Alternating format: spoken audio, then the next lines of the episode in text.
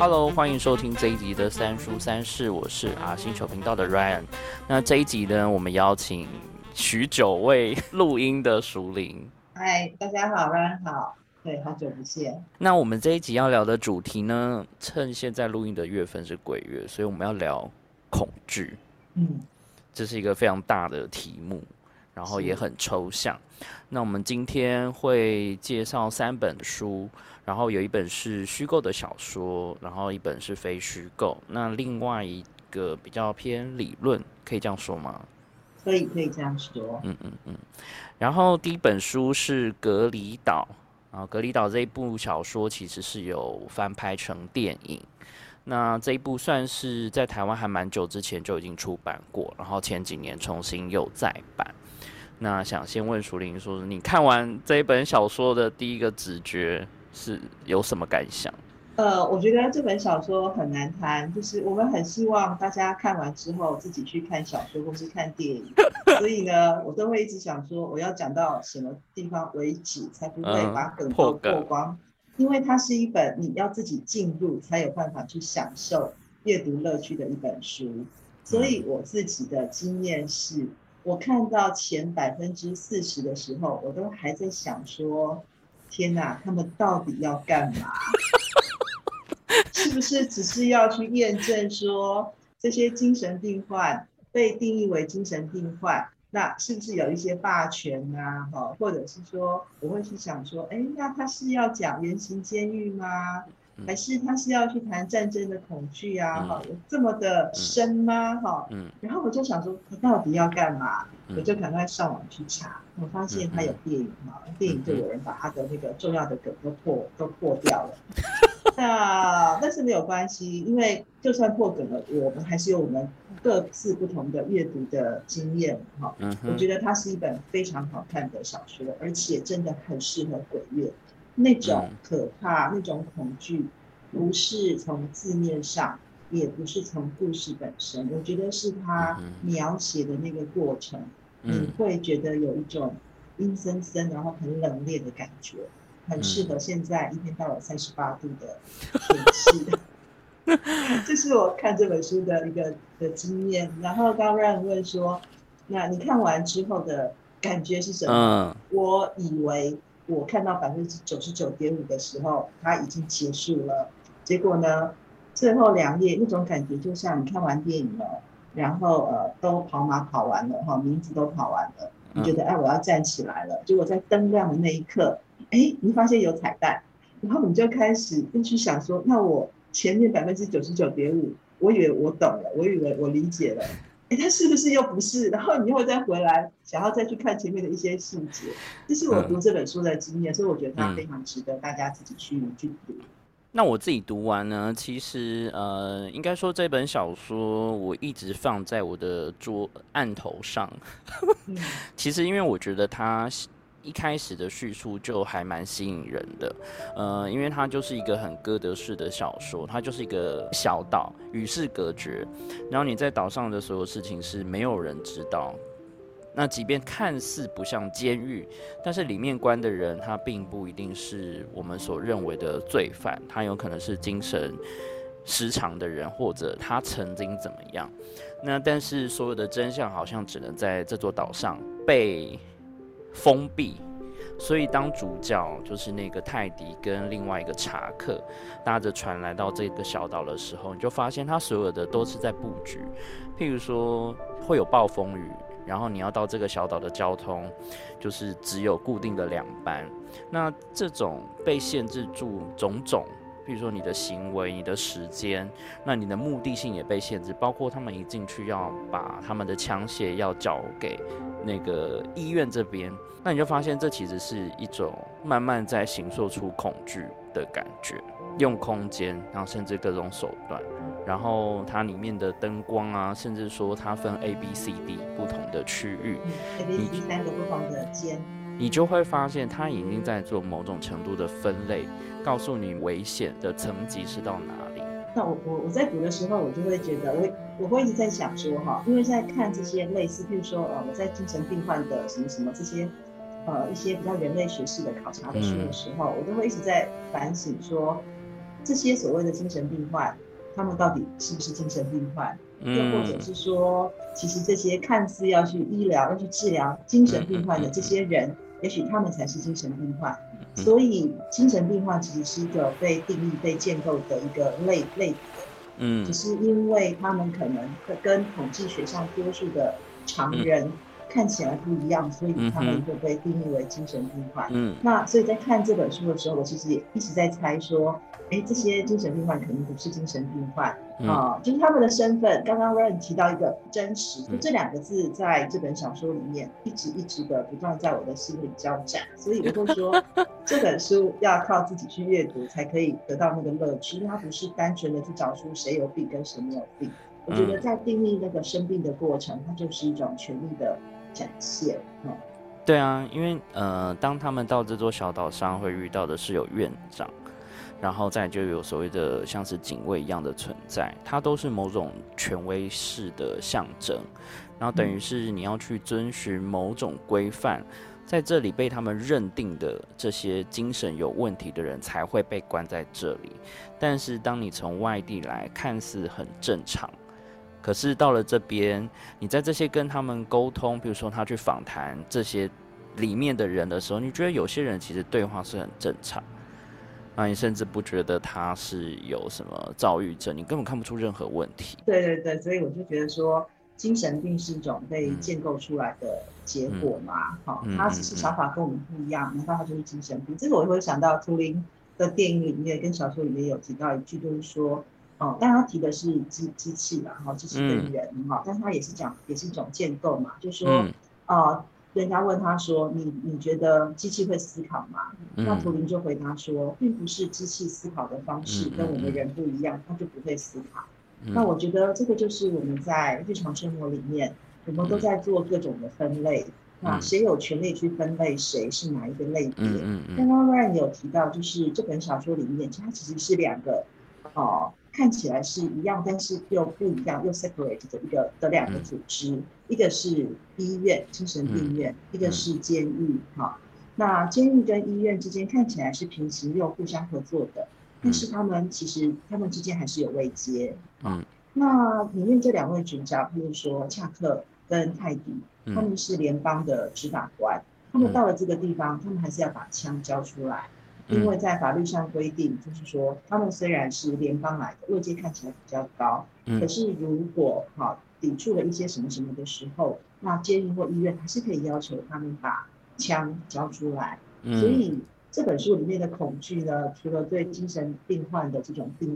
义，当你一旦被定义为精神病患，你做任何的事情，你要去反驳你不是精神病患的时候。只会被认为说啊，你看这个就是典型精神病患的表现哈。我没有疯，他们就啊，你就是疯了才会说你没有疯这样子哈。所以这里可以看到很多很多的呃阶级或是阶层或是权利，我觉得他的恐惧是在就是隐含在这个里面。那可能要有一些社会科学或者是有一些这样子的背景，比较容易去往这个地方去想，你才会感觉到它真的很可怕。嗯。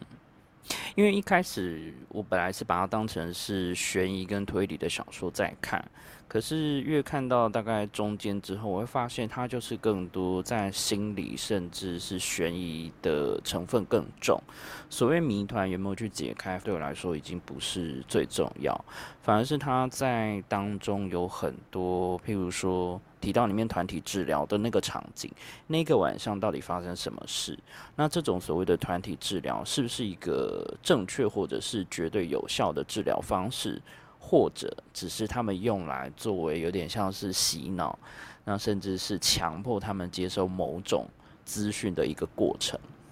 嗯，这个我们也会想到现代宗教，对不对？哈，宗教也是一种。那尤其台湾快要选举了，其实很多的教师现场，我们也会觉得好像是在做一种集体的心理治疗。所以，如果是从呃心理，比如说，如果读者是心理师啊，或者是呃精神科的一些，他们又会从其他的角度来看这本书。所以，我觉得它其实是蛮丰富的，可以从不同的角度来思考。嗯，他们提到一种治疗方式，就是说让他们去角色扮演。嗯，好，那从这个角色扮演里面。呃，把它带出来，让他们知道说，你在这个过程里面，其实你是在扮演某一个角色。那现在你要醒了，你要出来了，所以让你两种角色，真实的角色跟让你角色扮演的角色，这两个角色让你自己去比较，你才会知道说，啊，哪一个才是所谓的真实的自己。当然，那个真实，我总是会加上一个 quotation，就是我并不觉得有任何的事情是绝对的真实，只有相对的真实。嗯，对啊。所以其实真的建议大家是要把它读完，才有办法比较深入的去理解刚刚提到的某些呃需要讨论的问题。但是它为什么这么悬疑？是因为你会发现所有的东西都好像很有条理，跟有所谓辩证在论论述。那他们按照时间轴想要去把这个事件去厘清。那每一个人都有所谓的呃口供。然后也有相关的物证，譬如说他们有去看了那个以前的，比如说监狱里面的内部，包括去那个塔，然后周边也去看了，有看到石头堆。可是它里面有很多细节，就是会让你去疑惑，这个看的是真的吗？譬如说他们看那个石堆好了，它可能是埋掉死人的地方，但是是不是只有表面上看起来这几堆，还是说其实地上地下埋的是更多？就是这些数字上都不会是你眼睛所可以去辨识的东西，这种就是很恐惧。对，或者是说你越看越会觉得说，那这个木堆是真的木堆吗？还是说 这个木堆也是他们治疗的一部分？哦，就是你会开始一直不断的在内心交战。到底哪些是真的，哪些不是真的？我觉得这个就是这本书让你觉得很害怕的地方。嗯嗯，就是呼应刚刚淑玲讲的，就是呃，其实，在书里面有提到非常多段落，大家可以去细读，就是关于眼睛，当他们在描述眼睛的眼神，就是。你在辨别一个人说真话或是谎话的时候，我们可能都会去看他的眼神，但是在这本小说用了这么多，你就会发现这又有一点像是故意在误导你，或是导向一个就是说，你以为你看到的这些人，甚至是描述的是真实的，但有可能那个当下，可能那个瞬间是不存在。对啊，所以我就说这本书就越读越觉得毛骨悚然。就是天哪，我觉得真实社会已经让我不知道什么是真的，什么是假的。那我读了这本小说，我又觉得哦，到底哪一个地方是真的，哪一个地方是假的？然后我就说到最后的百分之零点五的地方，他让我以为我已经确定了什么是真，什么是假，我才要松一口气，发现不行，那个气又要吸上来，就最后那两页到底怎么样？对我就觉得啊，大家读完之后真的可以去讨论。那这个是呃比较真真实实、比较虚幻的地方。我觉得有一个是确实是真实的，是可以呃拿来讨论的，是说这里面的这个主角泰迪哈，他为什么会要到这个岛上？嗯，那当然这个岛上他要解决的是什么事情？那看起来他是要解决呃一个一个案件里面的一个凶手哈，他要找这个凶手的一些资料。然后呢，这个凶手当然是不是真的或是假的，这个又又是这本书悬疑的地方。可是我觉得，呃，读到后面哈，看到这一段的时候，其实会觉得很难过。呃，这本小说里面其实还有一个点哈，我们其实在开录之前也有跟 Ryan 讨论过，就是呃，我们在讲幸存者的负罪感。嗯。就是当呃重要的他人在你面前不见了哈，或者是呃丧生了，或你失去了他们，可是只有你活下来，那。你会有各种各种的嗯恐惧跟各种各种的自责，嗯，你可能会觉得说，为什么我没有早一点发现？为什么我没有救他们？为什么是我活下来？哈，因为失去亲人已经是一个很大的伤痛，对，又在你面前失去，然后你又会去想说，你会自责哈？为什么是我活下来？为什么我不早点采取错什么手段？那也许这个悲剧就不会发生。我我觉得这个是呃这本小说里面。唯一或唯二比较真实，我们不用去怀疑的地方，但是也是会读起来让我们觉得很心酸的地方。这个有点像是我年轻的时候很喜欢看 CSI，就是呃，你会觉得这些人他们做的这些事情或是坏所谓的坏事，最后都有一个你可以去同情他的理由。所以得其情，但是哀今不喜啊，得其情则哀今而勿喜，就是。你知道了之后，其实你你会你会去理解他为什么会有这样子的动作，你会觉得很心疼。我觉得这是这本书很人性的地方，除了恐惧之外。对啊，嗯，如果稍微帮这本书做个结尾，我自己会去看成像说，他虽然是去解决线下的一个问题，就说当下他要去处理跟去呃去办案。但是他更多时间花在自己的身上，因为他要去探寻的可能是这些人的过去跟他自己的过去。所以说，我觉得恐惧会用恐惧来去看这本书的话，你会想，其实所有的恐惧也许都是来自来自于你过去的所有的选择。那这个就变成是我们在操作，甚至是有人刻意去扩大恐惧。这个东西或让它是有更大破坏力、影响力的一个方式。说你看你现在做的东西，都是因为你以前太晚怎么样，或者说你做了什么，导致于你现在有这样的结果。然后他们在所谓的团体治疗，或者说在扮演不同的角色的时候，他就是让你不断在重复过去的那个经验，甚至是演绎。不同的段落来去比较，说，所以你现在做的事情是好还是不好，或者说是不是有别种做法？嗯，这种好像以前一部那个日剧叫做《选计程车》，有没有哈？嗯，就是你你可以从开车，然后到哪一点哪一点，那你每次都可以从头来过。从头来过，载了不同的人，或者从头来过，载这个人到不同的地方，你你就可以有不同的结果，哈，嗯，是复述人生还是人生复述，其实也是在讲这些，嗯，但是我会觉得，刚刚瑞安讲到这个哈，像团体治疗书里面也有哈，一直让这些呃所谓的病患去回忆他之前做了什么，但我我总觉得这样其实不是一个很好的方式，就是我们知道过去发生了什么，是要为了现在找原因。但是为了现在找原因，并不是要大家沉浸在过去，因为我们在回忆的时候，其实会去回忆。呃，在传播理论里面，我们会讲，就是一种选择性的记忆跟理解嘛。就是我其实会去选择我想要记得的部分。嗯，那但是我们有没有办法回到当下，然后用一个更完整的脉络去思考？其实你不是故意不在那个事情发生的现场，你一定有其他的原因。像这个故事里面。我觉得，呃，泰迪跟他的太太已经他们的婚姻跟感情已经到了一个必须要有有改变的的阶段了哈。就是说，他要去上班，但是已经来不及了。可是太太应该是很空虚、很寂寞，所以要他陪多，嗯，希望他多给他一个小时，然后挑逗他。可是泰迪的这些举动会让他太太觉得说，他是不是在外面有其他的人，有女人了？那所以他们的感情，其实我们外人看起来会觉得说。呃，已经不知道是因为他太太有精神疾病，所以这样，还是说因为他一直这样子觉得空虚，觉得没有安全感，所以导致他被判断成他有精神疾病。这个因果关系其实我们不晓得。那他们后来就搬到另外一个地方，所以导致的一些悲剧，然后让泰迪有这种幸存者的呃负罪感，然后他要到这个岛上去解决。我觉得他其实是在解决他自己的一些心理的问题。但是他，但是他其实也不是主动的要去去到这个岛上，然后大家看书就会知道，他其实是也是精神病患被送回去这样哈。所以，对这本书其实是有一些还蛮人性跟真实的地方，大家也可以从这个角度去读这本书。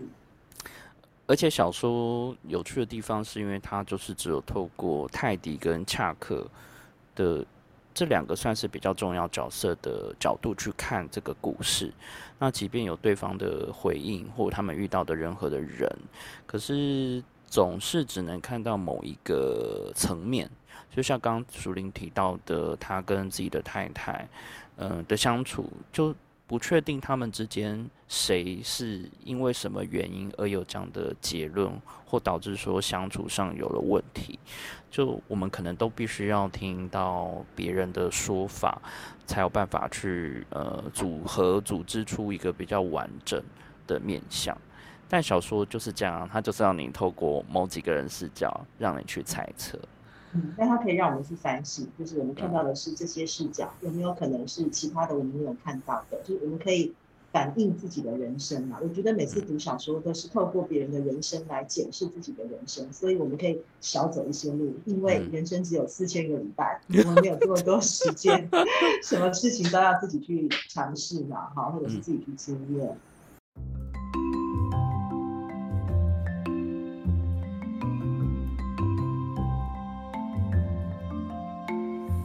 好，那我们第二本要聊的书是我对抗跟踪狂的七百天战争。淑玲为什么会注意到这本书？当初，对，当呃那个时候是因为看到台湾的跟骚法要上路，然后再加上这个出版社之前出的几本书，我都我都有买，那我都蛮有兴趣的，因为它其实是非虚构的写作。嗯，然后我自己在新闻系教书，我也会想要让学生看这样的东西，就是说，今天这个可能是作者他自己写的，那如果今天我是一个记者。我要去写出这样子的一个报道的时候，我要注意什么？之前 N 号房那本书写的不错，但是 N 号房那本书其实是两个大学生他们的作业哈。那那时候我有让学生，呃，我有让学生看，就是如果我们要写这样的东西，它可能会有一些伦理的问题，除了专业写作以外，所以我就会很有兴趣。那当然，我对于呃跟踪骚扰的这件事情也会很有兴趣，就是我们其实很难去。分辨说，今天这个人他喜欢你，他来接近你，他 到底是对你来说是一种善意呢，或者是说其实他已经呃让你觉得不舒服？所以我觉得他跟性骚扰的感觉有点像。你如果让当事者觉得不舒服，当事者也告诉你了，那就是一件不好的事情啊。所以呃，对于性骚扰跟骚这样的事件，我有兴趣；对于这种非虚构写作的题材，我有兴趣。再来是作为一个生理上的女性，对于被跟踪骚扰这件事情非常的有经验，所以也很有兴趣。所以基于这些原因，我就觉得，哎，这本书很值得阅读。哎，我记得是不是你学生时期搭公车的那个经验？哦，其实经验非常多，因为但不是说啊，你是不是小时候长得很可爱？这个当然毋庸置疑，而是就是说，呃，我们以前现在还是嘛，哈。你在某些阶段，你必须要穿上制服，那那个制服就是代表你这个人，因为大家不认识你，就是看你制服嘛。对。所以你是绿，你绿色制服、白色制服、黄色制服啊，或者是浅蓝色，大家就会，大家就会去判断你定义你是谁哈。嗯。那比如说我高中念北女，嗯，那呃，然后我们有一阵子，嗯，一个要表演之前，我们都会到中正纪念堂去练习，哈，要去练，要去耍枪什么的。嗯，那你就会发现说，这样子的衣服的颜色跟你的一些呃，比如手上拿着当然是木枪了哈，嗯，那就会有人对这样子的团体会有兴趣，他就会来接近你哈，嗯，那这个是一个，就发现有人会跟在你旁边，然后讲一些有什么什么，甚至还会跟跟着你到哪里这样。那另外一个是呃，一样是你穿着制服，然后就会有人会想要来跟你搭讪，他可能是好奇啊，然后跟你聊天。那那种呃，到后来有我我好像有在之前前几集有讲过，就是像他跟你上了公车，嗯，后来发现说他其实并不是要搭这班公车，他是要跟你聊天，他会跟你说，那你的书包我帮你拿，好，然后手就是碰你的大腿或其他地方，你就会你才会开始觉得说，哦，这个就是让你不舒服的事情哈，嗯，那它是它就是一种骚扰，是一种跟踪跟踪骚扰。那再大一点，就是说呃大学阶段好不好？嗯，你会遇到。我会遇到他，觉得他喜欢你，他告诉你他喜欢你哈，然后他会每每天给你一封信，告诉你说我今天在哪里看到你，好可怕！现在想起来，我当时就觉得很可怕了哈，或者是会请他的同学或学姐哈，因为女生住女生宿舍嘛，那男生不能进来，然后他就会说，哎，我请学姐拿信给你，因为信里面是告诉你说我在哪里看到，我同学也看到你在哪一个学餐吃饭。我当时就那时候还没有跟骚这种概念的时候，我就觉得很不舒服，因为我没有喜欢你哈。即即便喜欢你，你也会觉得说这样的人会让你觉得很 dominate，就是他他喜欢你，他就是要掌握你的生活细节各种哈。即便他一直赞美你，觉得你很棒，你都会觉得这样很恐怖。所以看这本书的时候，我我就会把以前那些不愉，我觉得这是这是不愉快的记忆就会浮现。那我觉得这个不见得是这个女生，或者是其实也不见得只有女生会被跟骚，哈，我觉得男性也会。那就是这是一种你，就是说，我觉得这是很多人都有过的经验。但是当这样的经验没有被讲出来的时候，它就不会是一个问题。嗯，这个在社会问题的文献里面，哈，会有提到过，就是说我们怎么去看待一件事情，会影响到这个事情怎么被解决。所以当跟踪骚扰被视为是一个社会问题，它不再是个人的问题的时候，那这个议题才有办法被正视。觉。对我写硕士论文的时候，我写性骚扰，那个时候我看到的报纸上面还会写说你不骚我不扰，意思就是说，哎，你不要穿怎么样，你不要什么样的动作，人家就不会去骚扰你。所以他把一个社会问题，把它简单化成是一个个人的问题，那就不会成为一个社会问题。对，社会问题其实在美国哈，他会他们一开始讨论是讨论酗酒、酒后驾车啦。那我我们如果把酒后驾车当成是驾驶他自己的私德问题的时候，那这就不需要出来做任何事情啊。所以我会对这本书有兴趣，还是就是又回到刚刚的哈，就是说除了是呃亲身的经验之外，还有就是我觉得大家要去正视这个问题，它才会成为一个社会问题哈。不然即使有法案在那边，那如果我们社会文化就不觉得这是一个需要被解决的问题的时候，那我觉得再多的法都没什么用。嗯，因为像这一本，其实呃出版的时间跟包括事件在发生的年，其实距离我们非常的近。然后，但是日本的跟骚法案相关的东西，其实在更早之前就已经在推动跟修法了。只是当当事人就是这个书的作者，然后因为他本身也是一个作家，所以你会发现，当他在描述跟他去追溯这些所有相关的法规跟如何去申请到一些呃，比如说警察的保护啊，或者说他有没有什么实际的法条能够去规范，甚至去贺阻或让。他可以感到心理上的安全，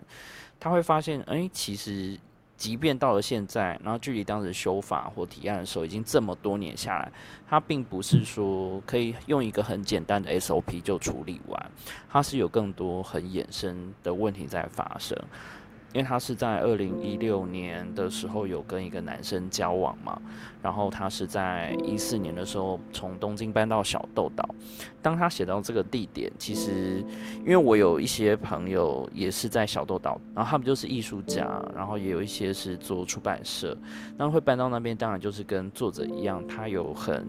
呃丰富的自然环境，然后生活非常的简单，消费不高，然后他要到市区就其实很容易。他不需要花很高额的租金才能够住到那边，他反而觉得住在小岛是好事。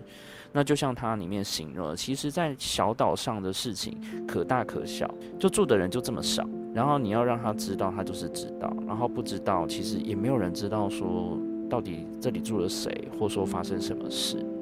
我我觉得刚刚 Ryan 问我说为什么会想要读这本书，还有第四点，因为他在小豆岛。我我二零一九年去呃濑户内跳岛，好，他他们是三年一次的，就他每年都有，但是每三年会有一个更大的国际类似就是国际艺术节的概念，对。然后我最近就一直收到他们又又三年啦，哈，一直寄信就是提醒要三年了，好烦，好想去。然后因为小豆岛，呃，还有看过一些小说哈，跟电影啊，哈，都在都在这里发生嘛，所以我就会觉得这个地方场景我非常的熟啊。那对，刚刚 Ryan 有讲说，呃，这个地方它平常可能都很安静，在没有世纪的时候很安静。那跟对外的联络的交通应该就是渡轮哈，所以呢，呃，那个时候也是一张 pass，然后就是一个岛一个岛这样跳嘛，哈，在比较大的那个城市的时间。其实也不会太长哈，最多一个小时、半个小时就可以了哈。那那个渡轮真的非常大，很方便，车子什么都可以进去。所以，所以我会建议大家看，就是说，你同时可以看到小豆岛的一些生活的样风光、山羊。对对，然后就是因为说，哎，这么好的一个地方哈，结果作者都已经躲到这里来了哈，还要因为它的比如卡车的颜色或者是卡车的样子，因为很明显就会知道说，哎，这个这个就就是他的车，他就会知道他住在哪里啊。你就会觉得说他已经逃无可逃了哈，还要这样子，实在是很很可怜又很辛苦。那刚刚 Ray 还有提到，就是我我有想到两个点，第一个就是说，呃，我们有提到说，即便日本很早以前哈就已经制定了这种跟骚法，但是为什么到二零一六年哈，这个作者还是要这么辛苦的自己去对抗哈？第一个就是法在那边，但是执法者呢，甚至他自己找的律师都没有办法让他安心。对，好。对，律师可能会跟这个加害者的律师，或是跟加害者，他们可能有某些协议，或者是其实他也不是故意要有协议，而是这个律师他没有那个 sense 哈，明明讲好就是不要让这个加害者跟这个受害者联络，可是这个律师还是会把这个加害者写的信转交给这个受害者，那我想有这种经验的人就会知道说，当你害怕一个人的时候，你根本连听到他的名字都会觉得很不舒服。对。怎么还会你的律师竟然还让对方的信交到你的手上？我觉得这是很不可思议的一件事，嗯就是这个律师他其实是没有这种 sense，他可能是没有相关经验哈，嗯。他可能是对这个法没有那么熟，这个是一个。另外一个，我觉得更大的问题是因为科技日新月异，嗯。好透过社交媒体，其实社交媒体上的这些足迹，我们很容易就可以知道这个人的真实身份是什么，嗯在哪里也很容易被看到。好嗯所以我觉得这个是社交媒体目前的一个，它是它可以做好，它也可以做坏。好嗯那这个作者，这个受害者，其实我也不是很喜欢用受害者来形容这些人，因为嗯受害者在学术上会让大家觉得说，他就是有脆弱性很高。我们下一本书就会提到哈，就是他可能有很硬脆哈，很脆弱，所以它需要被保护，那就会变成它是一个很柔弱，其实这样也不好。我们希望它是被，我们希望它是 empowered 哈。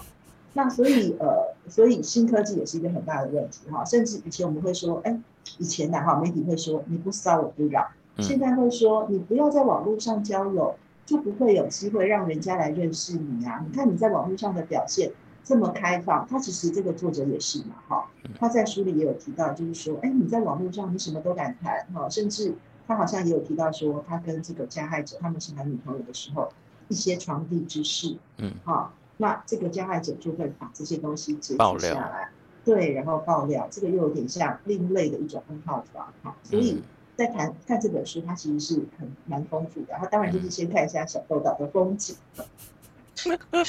然后，因为作者的文笔其实就非常的写实，就非常他自己，而且是从第一人称他的角度去讲他所有的过程。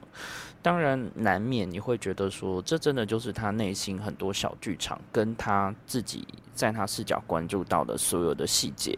在他眼里来说，都是一个会造成他恐惧，甚至对这件事情感到呃精神上或者心理上、生理上。都会有很大冲击的一些细节，然后，但是你会发现在小豆岛上，或说他周边的人都有某种程度异常的冷静，就说，哎、岛上有猎枪的女生不是只有你一个，然后生活安全科的警察，不管是女警或警察，都会说，好，你现在接下来就是做什么什么什么。某种程度，我在前面看的时候会觉得，他其实是让人家觉得很安心。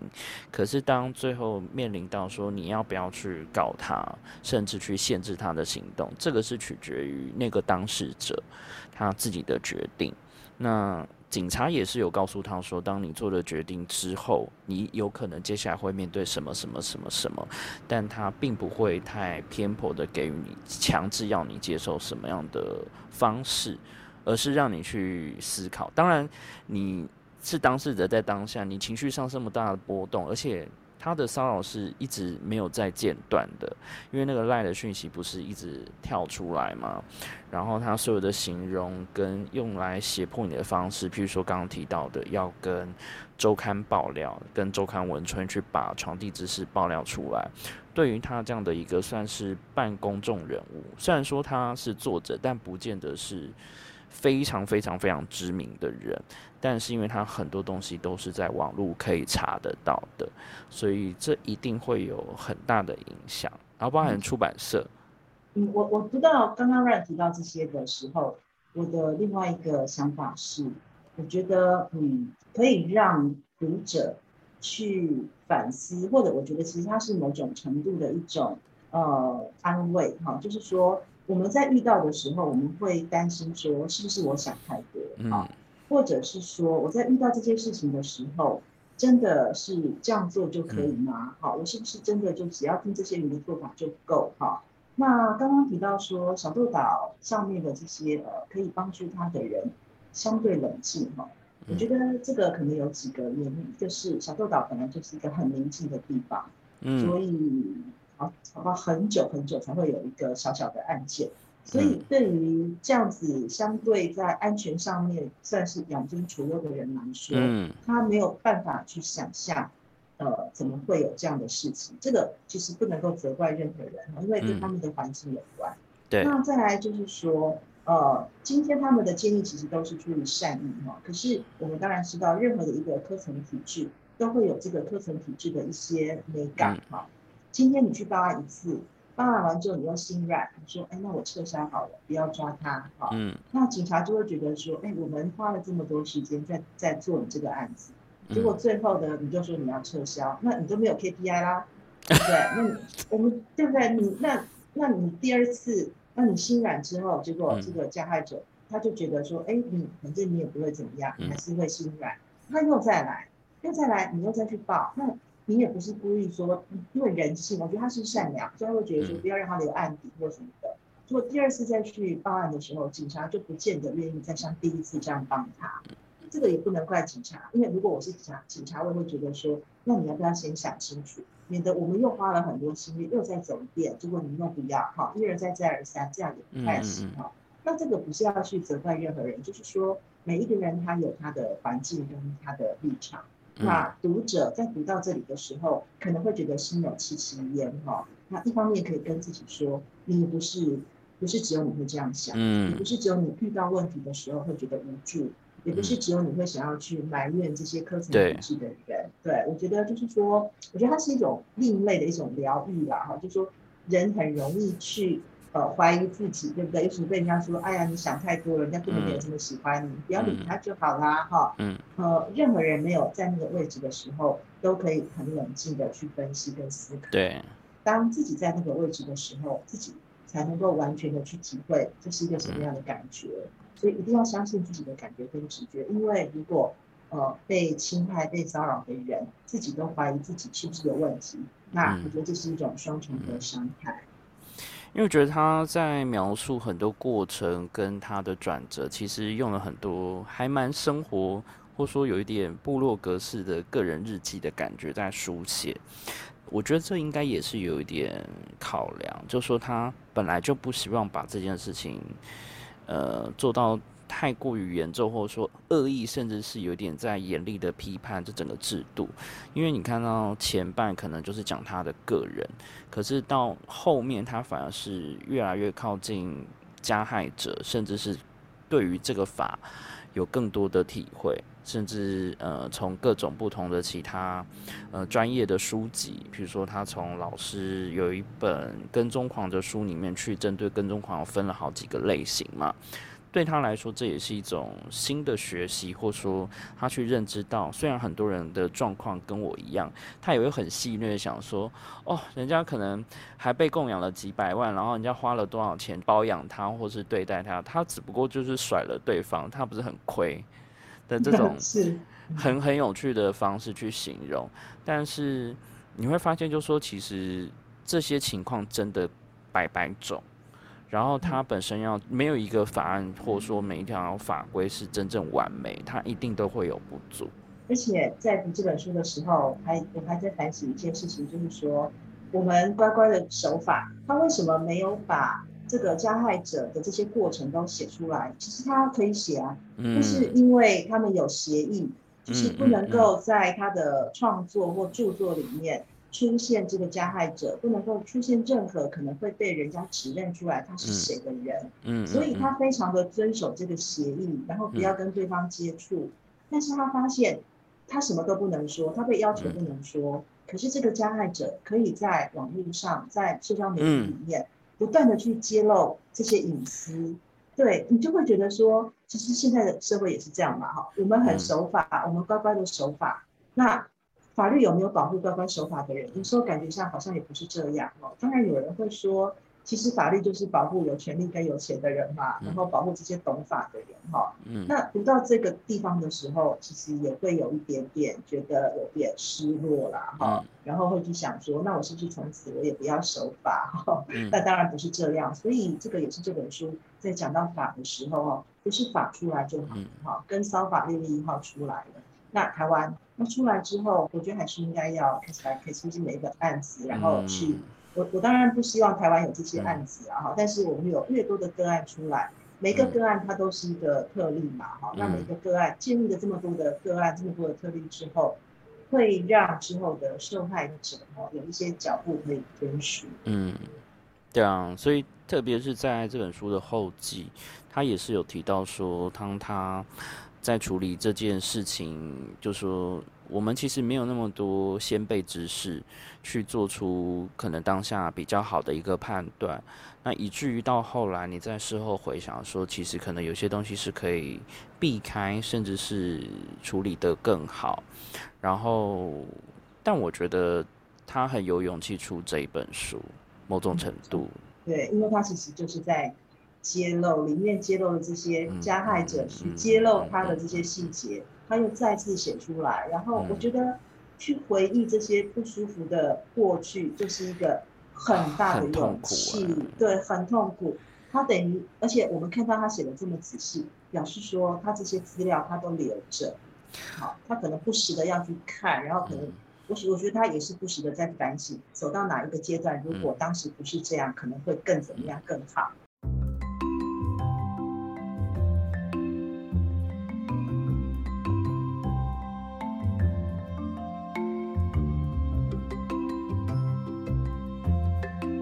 对啊，好，那我们要进入到第三本今天的重头戏，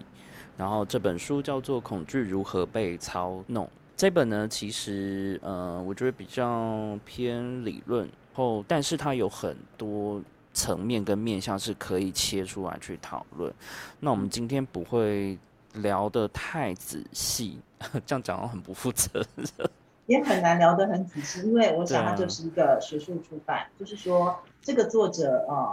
呃，来研究恐惧这个概念哈。然后呢，嗯，其实它的英文名字是它怎么 work，就是它怎么去。运作了哈，那 work 其实本身是一个很中性的词，对。但是中文的译本把它翻成被操弄哈，被操弄可能就不是那么的中性哈，所以大家可以回头如果去看哈，它的英文的书名是 How Fear Works，就是恐惧如何运作哈，如何，那我们就可以看到说作者试图从各个不同的面向去讲跟角度告诉我们说，恐惧现在的恐惧如何生成。这样子的恐惧跟过去的恐惧有什么不一样？这个是新的恐惧的现象吗？还是说其实以前就有出现过？好，那如果是以前就有出现过，现在跟以前又有什么不一样呢？好，我觉得这个是他要讨论的地方。我觉得中间有一大段他在讨论所谓已知未知，就是我们对于很多未知的东西感到恐惧，然后但是最最难最难理解的可能是未知的未知。的这个部分，我们可能想了各种预防的方式，因为它其实书里面讨论非常多，呃，在社会的各种层面，譬如说讲教育、讲育儿，然后讲到经济，讲到广告或行销，在销售商场上，那你就发现它也有不时的提醒。我们会为了预防我们下一代会受到什么样的可能恐惧，甚至是挑战，而预先帮他做了什么样？比如说，我们去改革教育制度，但实际上他们现在所经历的东西已经跟我们那一代不一样。我们甚至可能无法预测说，所以我们这样做是绝对是好的。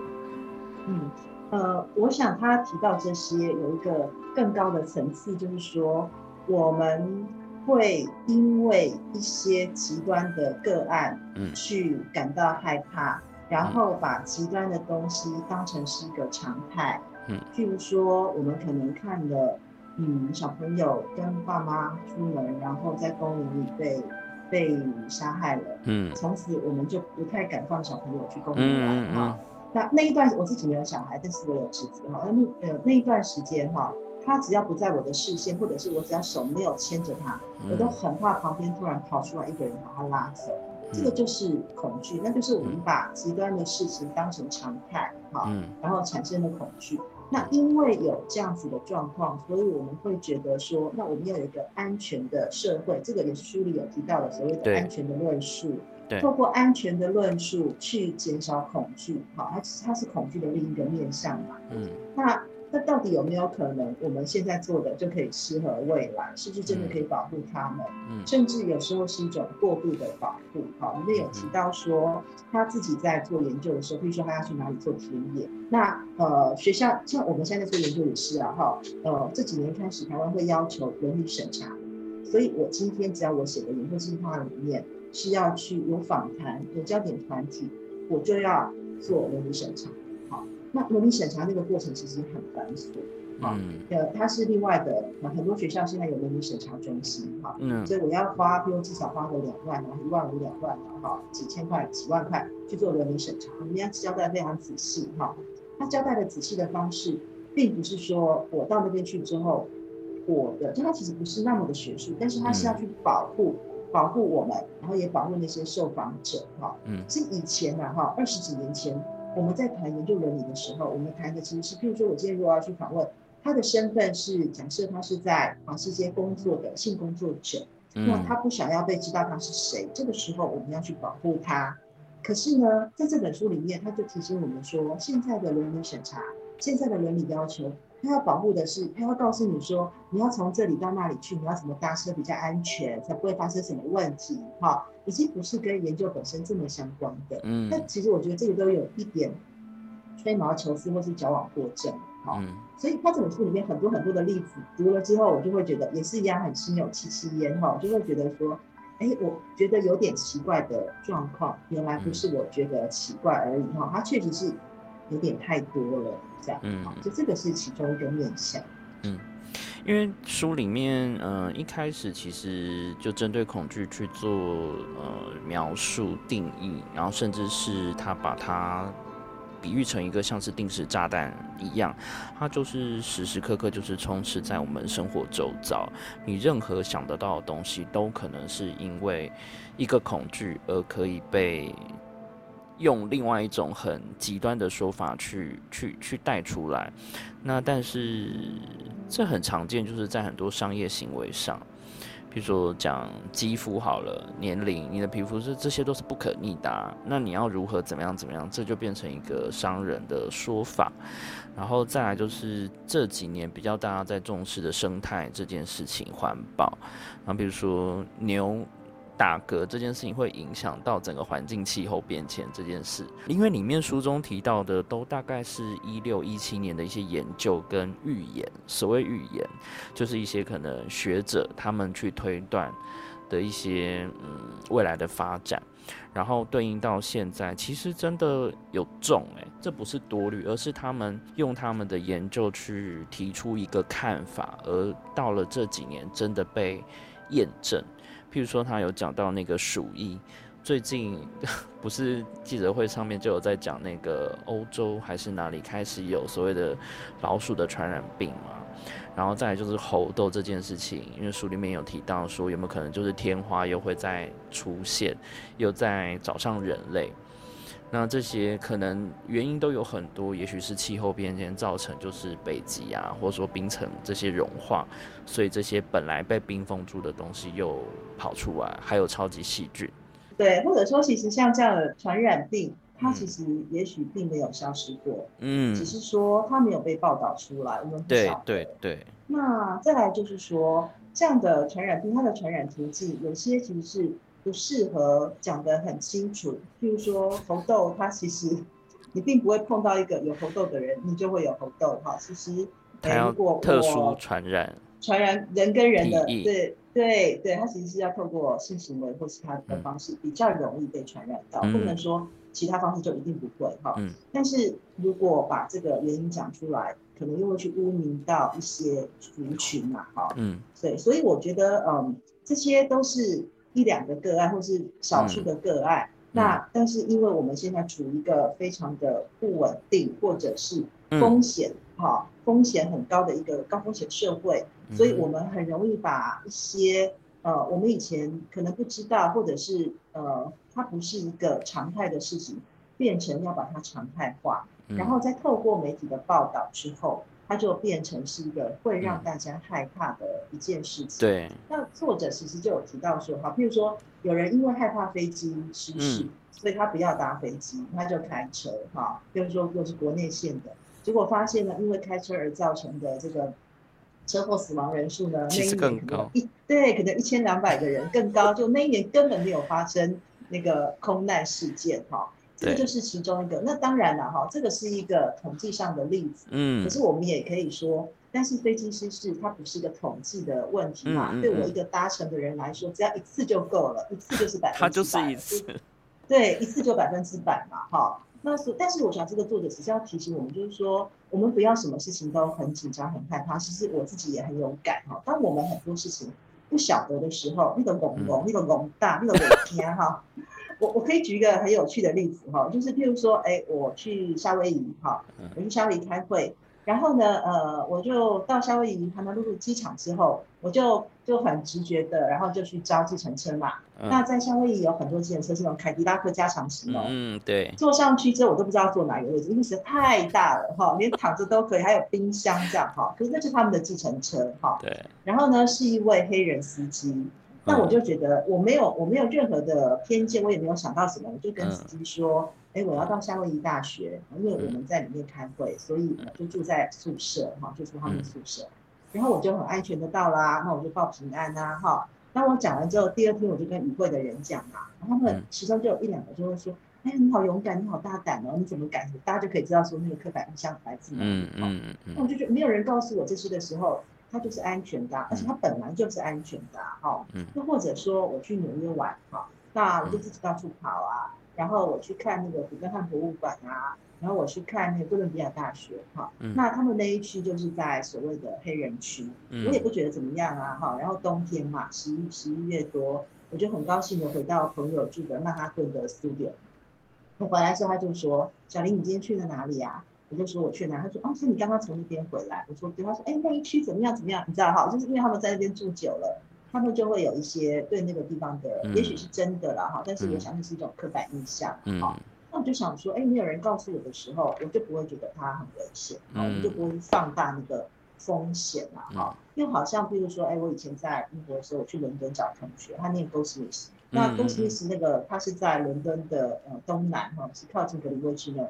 那那里其实其实也是一个黑人区哈，我也不觉得那个怎么样哈。但是同学就会跟我说，哎，你晚上去看歌剧回来的时候哈，你可能先打个电话给我，对，我就到那个，我就到地铁站去接你这样哈。他没有跟我说什么原因哈。那你知道，我们都被社会化、被刻板印象化了。第二天早上我出门，我就发现，哎，月台上面很多穿着素，就是穿的套装哈的呃有色人种，相对于白白人的有色人种，哈，黑人这样。然后呢，我就非常政治不正确的，又回来就跟同有同学说，哎，难怪你要叫我要小心哈。我讲完这边，那我同学就说，黑人搞不好觉得我们黄种人更可怕。好，所以我讲这个例子就是说，我也不会去，我也不会去否认说，我们其实在离开台湾之前哈，都会被赋予一些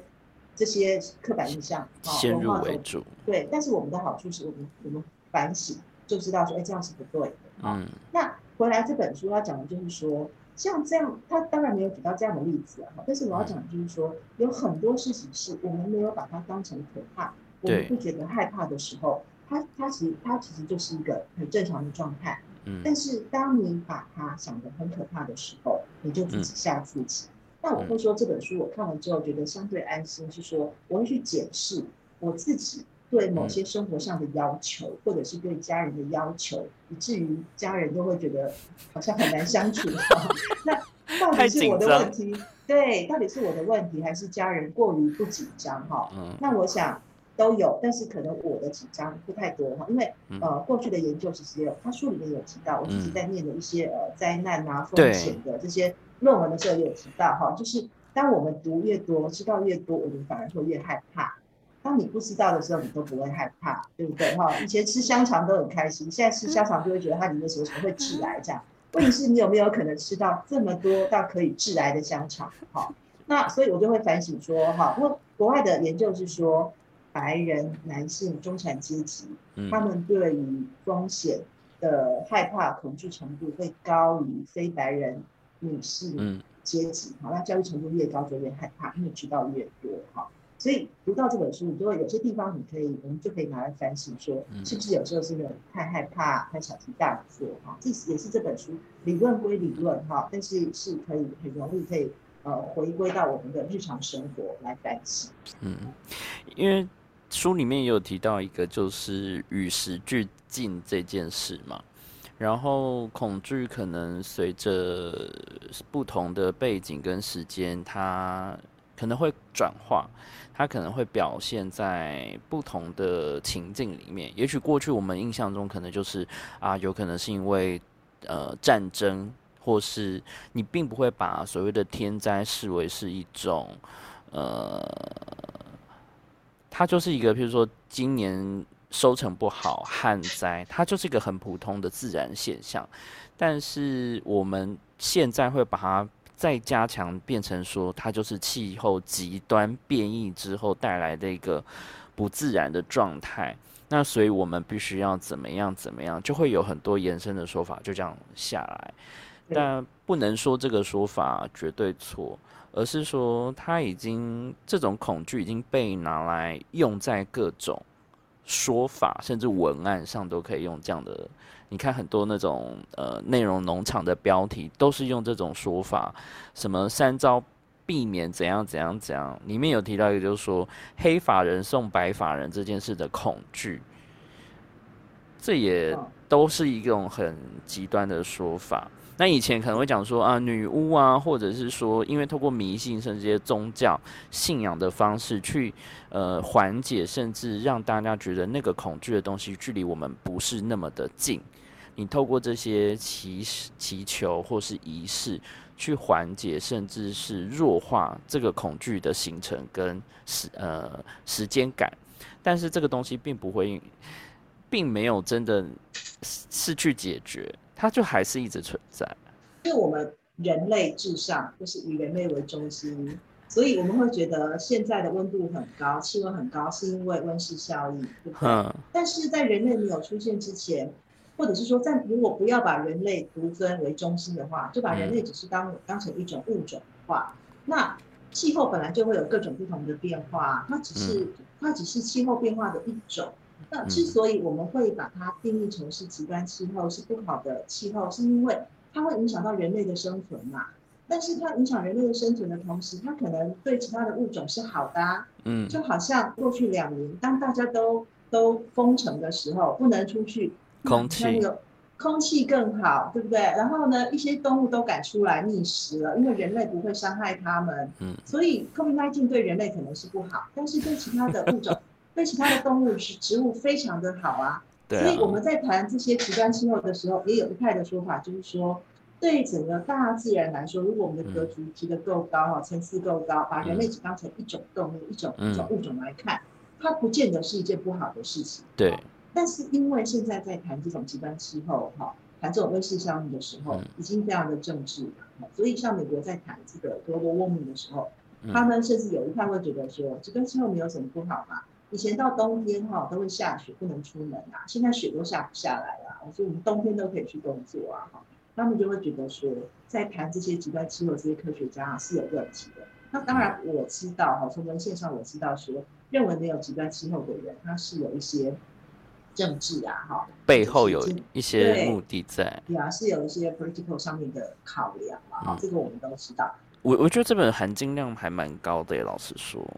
哦，对啊，嗯，可以重复再读啊，而且它虽然是学术的书哈，可是，嗯，它里面提到的理论都不会太难，那些概念都不会太难，是可以值得我们可以去检视一下自己是不是太小题大做，或者是战战兢兢，因为其实这两三年来。日子真的过得很很紧张哈！我昨天才第一次去电影院，然后坐边边这样都不敢坐中间。嗯，那这一本书如果在课堂上运用的话，你会怎么样去推荐给学生？呃，我会请学生去思考，就是说媒体在扮演这个呃造制造社会恐慌的角色上面。扮演什么样的角色？但这个作者其实也蛮好的哈，他在导论的时候就有帮媒体说话了哈，就是说，呃，其实我们如果认为媒体的效果这么大哈，这个一方面其实是过度的乐观去看待媒体的效果哈。那第二个就是是第二个就是说，当我们这样子论述的时候呢，就会把这些 audience 把这些呃乐听人当成是没有大脑、不会思考的乐听人哈。但是也也有人会拿这点来说，哦，对啊，所以什么都怪乐听人就好了嘛啊！但这是各种不同的论证啊。因为我觉得作者，我一直觉得他这本书的那个格局蛮大，就是说他不否认媒体是有效果。那我们在呃做呃媒体的研究的时候，里面有一个概念叫做恐惧诉求，好，恐惧诉求，大家从这个字面上望文生义，大家就可以知道他要谈什么哈。嗯就你你如果不打疫苗，就会怎么样？哈，或者说你打了疫苗之后，反而更会怎么样？这都是一种恐惧诉求。那他在书里其实有提到哈。嗯那但是呢，是不是媒体只要这样笑我们，我们就会相信？其实不见得嘛，哈。嗯所以这个是跟整个社会文化相关的。你如果本来就已经有点害怕，那他就会 enforce，他就会强化你的害怕。这个也是我在看风险啊，或者是呃在那个论文里面有提到，就是说媒体是有那个强化的效果、放大的效果。嗯哼，但如果你本来就不怕，会不会因为这样就怕？其实就不太会，嗯因为我们人都有我们自己的立场，会学对自己的理解跟记忆嘛，哈。嗯这个是我如果介绍给学生读的时候，我会希望他们从这个角度去想，但嗯是并不是因为并不是这样子就可以去帮媒体脱罪。好，嗯民众相不相信是一回事，但是你要不要去刻意吓民众，这个又是另外一回事。所以我会跟大家讲，要秉着良心哈，然后秉着如果有专业的话，要秉着专业来写稿哈，不要动不动就去吓民众哈。但因为还是有人会被吓到，因为你刚才讲说，如果你的资讯不够，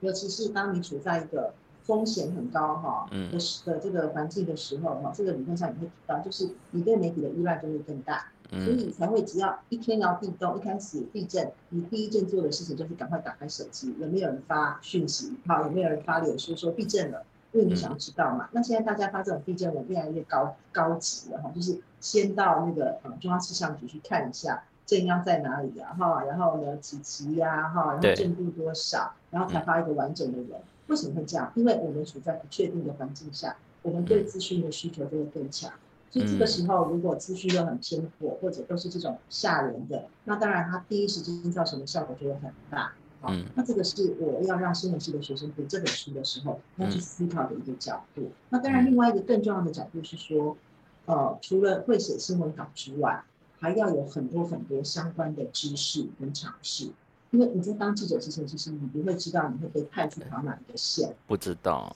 对，所以你要什么东西都接触，至少你要嗯知道说，当我想要有这方面的尝试或知识的时候，我可以看哪些书，我可以找哪哪些书来读。所以这个是我在读这本书的时候，我边思考说我要怎么去提纲挈领，然后告诉学生说你可能要怎么去读。嗯这样，我通常不会跟他们讲很仔细的书的内容，但是我我要跟他们讲有这样一本书，你遇到这样的问题的时候，你把它书单我都给你了，你就做一个笔记。遇到什么问题的时候，就去看这个，就像你要给他多少锦囊这样子。对，因为如果学生或者是说出来当记者之后，他在某些发表的文章叙述里面用到了其中几个，比如说理论啊，甚至是一些研究的消息指出的时候，你会觉得哇塞，这个人很认真。哦，这个是第一个层次，就是说很认真。然后下一个层次就会说，你怎么都引用这个作家或者这个专家，他讲的其实不是对的，好吗？就是我们的要求会各种，就你都没有，有的时候我觉得你都没有消息来源，你都没有 expert 可以给 expertise。那当有了之后，我们就要再进一步去看说，嗯哎，拜托，你引的怎么都是很偏颇的专家，有点古老喽，已经有被推翻了。对对，所以就是要一层一层。那我们就希望会大家要进步嘛。嗯，好啊。那关于这本书，其实我想举刚刚我们可能在开录之前有提到的几个问题来做小小的结尾，就是说，第一个问题是里面提到的未来会和现在一样吗？未来可以被理解吗？那人类可以影响未来吗？嗯，舒玲这个觉得呢？嗯，我不觉得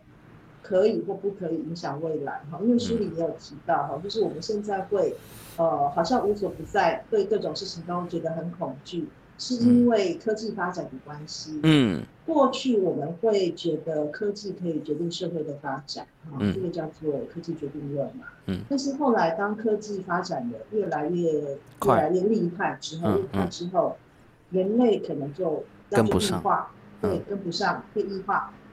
你跟不上了，而且你你设计出来的这个东西，它变成一个怪兽来反噬我们。嗯当我们发现说我们没有办法靠科技去解决很多事情的时候，我们会开始感到很害怕。嗯所以这个是恐惧的来源啊嗯之一。所以刚刚 Ryan 说，那未来的未来我们有办法掌握吗？我觉得，呃，其实我们没有办法掌握未来，其实我们连现在都没有办法掌握，因为我们如果很谦虚的去想，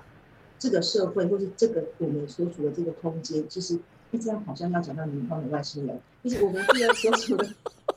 科幻小说，科幻就来了。对。我们所处的这个空间，其实并不是只有我们看得到的，嗯，这些哈。那再来就是人在使用科技的时候，呃，任何的科技技术设计出来，我们都相信它不是故意要为恶，嗯，所以当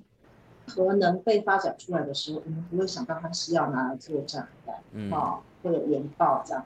那所以我觉得人类可不可以改变未来呢？我觉得人很重要哈，不见得可以改变未来，但是我们可是不是可以尽量的往善的方面或是方向去走哈，让这个科技去做对这个社会是呃大好的事情，而不是只有对个人是小好的事情，这样子可能呃可以回答一点点有没有可能去改变未来的未来。好但是没办法完全改变嘛，哈，因为我们所属都是各种不同的 actor 哈 A N T 里面就会讲到，就是说我们都是各种不同的 actor 在里面是 actor 哈，就是有生命或无生命的哈，这些都在里面，所以我不觉得人类可以很武断或是霸道的去改变未来。呃，这本书前面还蛮仔细去剖析各种恐惧，甚至举了很多实例跟。研究，但是在结论的部分，他还是倒回来，就是说，我们应该要用什么样的心态，或者是心理的素质去面对这样的未来。那恐不恐惧这件事情，好像也有可能是可以透过一些方法去让它不那么恐惧一点，缓解一点。那因为说人类，嗯，他前面有提到，就说未来其实在很多文章的脉络里面，其实跟希望是同义词，那希望跟恐惧其实又常常是在一个很像天平一样，它是同时并存的。所以当我们在很惧怕的同时，其实我们同时也在创造很多希望。就是不管是为我们自己，甚至是我们预想了下一代，我们都是在同时做非常多的预防跟呃预设，甚至是提供更多希望可以解决的做法。嗯，其实生命都会找到出口，但是我们好像 一直要去帮人家的生命找出口，然后就会觉得压力很大。那被被找出口的人呢，他会觉得说：哇，你们帮我们设计的这么好，就等到我们这个时代根本用不到，就落伍啦。所以年纪到一个程度，或者是说，哎，我觉得就是说看事情的方式要把它还是一样哈，更宏观一点。如果我们就把人类当成是一个物种，我们把一个人的生命就是，反正就是沧海一粟嘛，就觉得四千个礼拜八八十几岁，那这个是人的生命的的，就是一个旅程的话，不用刻意说要去逆转什么，就是尽，但是尽量去努力啦，可是不用特别去呃要要去逆转什么啦，哦，因为不然这样的话，你这八十几年会过得很辛苦，因为你一直想到未来，但是你没有活在当下。好啊，那今天就是这三本书跟恐惧有关，那就非常谢谢淑玲今天跟我们一起聊。嗯，谢谢 Ryan，谢谢大家。读书是一件很开心的事情，所以请大家一起来读书。好啊，如果有任何看完书的心得，都很欢迎留言或私讯告诉我们。那我们下次再见喽，拜拜，拜拜。